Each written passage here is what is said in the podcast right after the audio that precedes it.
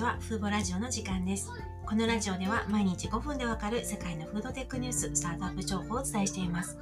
今日はすいません、ちょっと子供の声が入ってしまうかもしれないんですけれども、収録させていただきます。あと、昨日ですね、スタンド FM でレターをくださった方、本当にありがとうございました。いろいろ聞いてくださったようですごく嬉しい限りです。今回ご紹介するのはフードロスに取り組むアメリカのスタートアップ企業アピールサイエンスという会社です名前を聞いたことあるかもある方もいるかもしれないです。あのビル・ゲイツのあのさんのあの財団から支援を受けている会社ですね。この会社は野菜の鮮度新鮮さを保つ技術を開発しているんですね。スーパーで並んでいるきゅうりなどってプラスチックや包装材に入って置かれていますよね。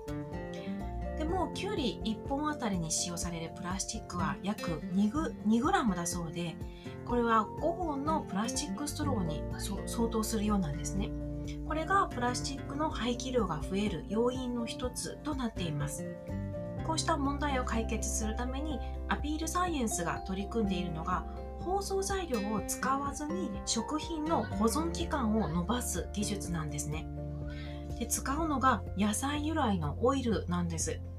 野菜の種や皮など野菜が自分を守る部分からオイルを抽出しパウダー状にしました。これを水に溶かしてスプレーとして野菜に吹きかけると色や匂い味のない見えないコーティングが形成されて野菜を保護できる仕組みのようなんですよね。すごいですよね。このコーティングを施された野菜は水分が保持されて酸化も防げます。100%植物由来の天然素材を使って野菜を通常の23倍長く保存できる技術なんですよね。アメリカでは去年の9月から100店舗を超えるウォルマートでアピールサイエンスのスプレーをしたキュウリが販売されています。キュウリだけでなくてリンゴやライムシトラスやアボカドにも適用されているんですよね。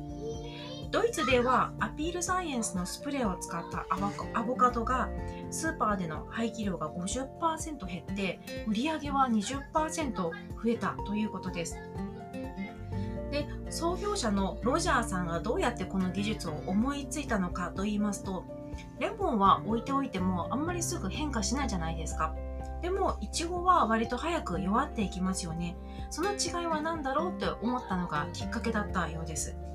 どちらも細胞で構成されているのは変わりないんですがどうやらレモンとイチゴで分子配列に違いがあることを見つけたということです。そこでレモンに近い分子配列になるようなソリューションを考えればいいんじゃないかと思った。ということでした。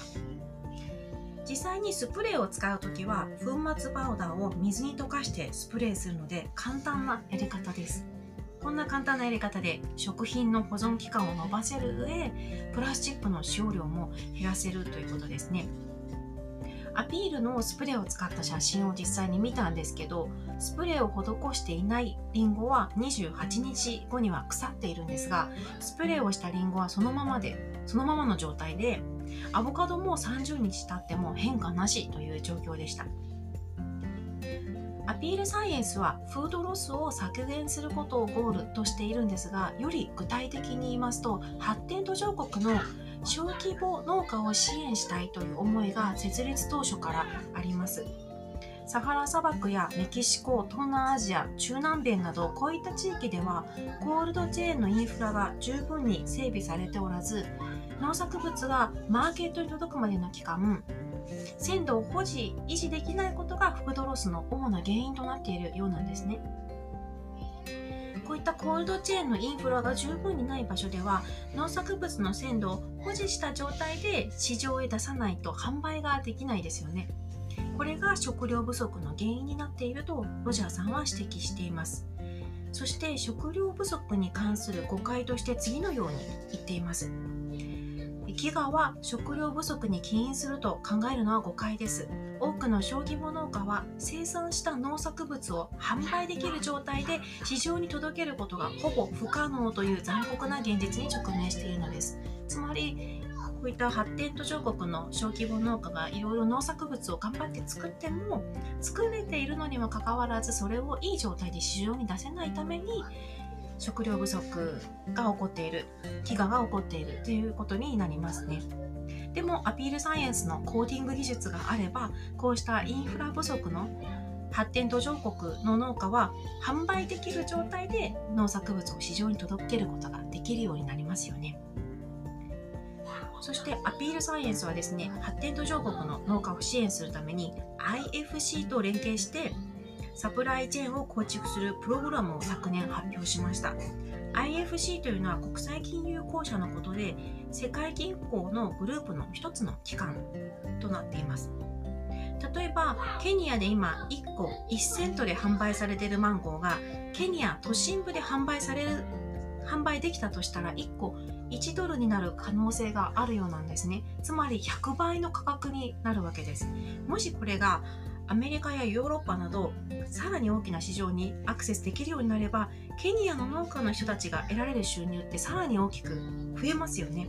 これをアピールは IFC との提携で実現したいと考えています。アピールサイエンスは去年の10月に31億円の資金調達もしています。この会社は2012年に設立されたスタートアップ企業でこれまでにですね冒頭でも言いましたがビルメリンダ・ゲイツ財団から助成金を受けているんですね。ビルメリンダ・ゲイツ財団というのはマイクロソフト元会長のビル・ゲイツさんと奥様の、えー、メリンダさんが創設された世界最大の慈善基金団体ということです。この企業がフードロス削減に貢献するこう影響力は大きいなと個人的に期待している企業です。この技術がいろいろな発展先進国だけでなくて発展途上国にも広まっていって小規模農家の人たちが収入が増えるような流れになっていけばいいですよね。今回はフードロス削減に取り組むアメリカのスタートアップアピールサイエンスをご紹介しました。今回も最後まで聞いていただきありがとうございました。ちょっと途中子供の声がうるさくて申し訳ありませんでした。ではまた次回のラジオでお会いしましょう。さようなら。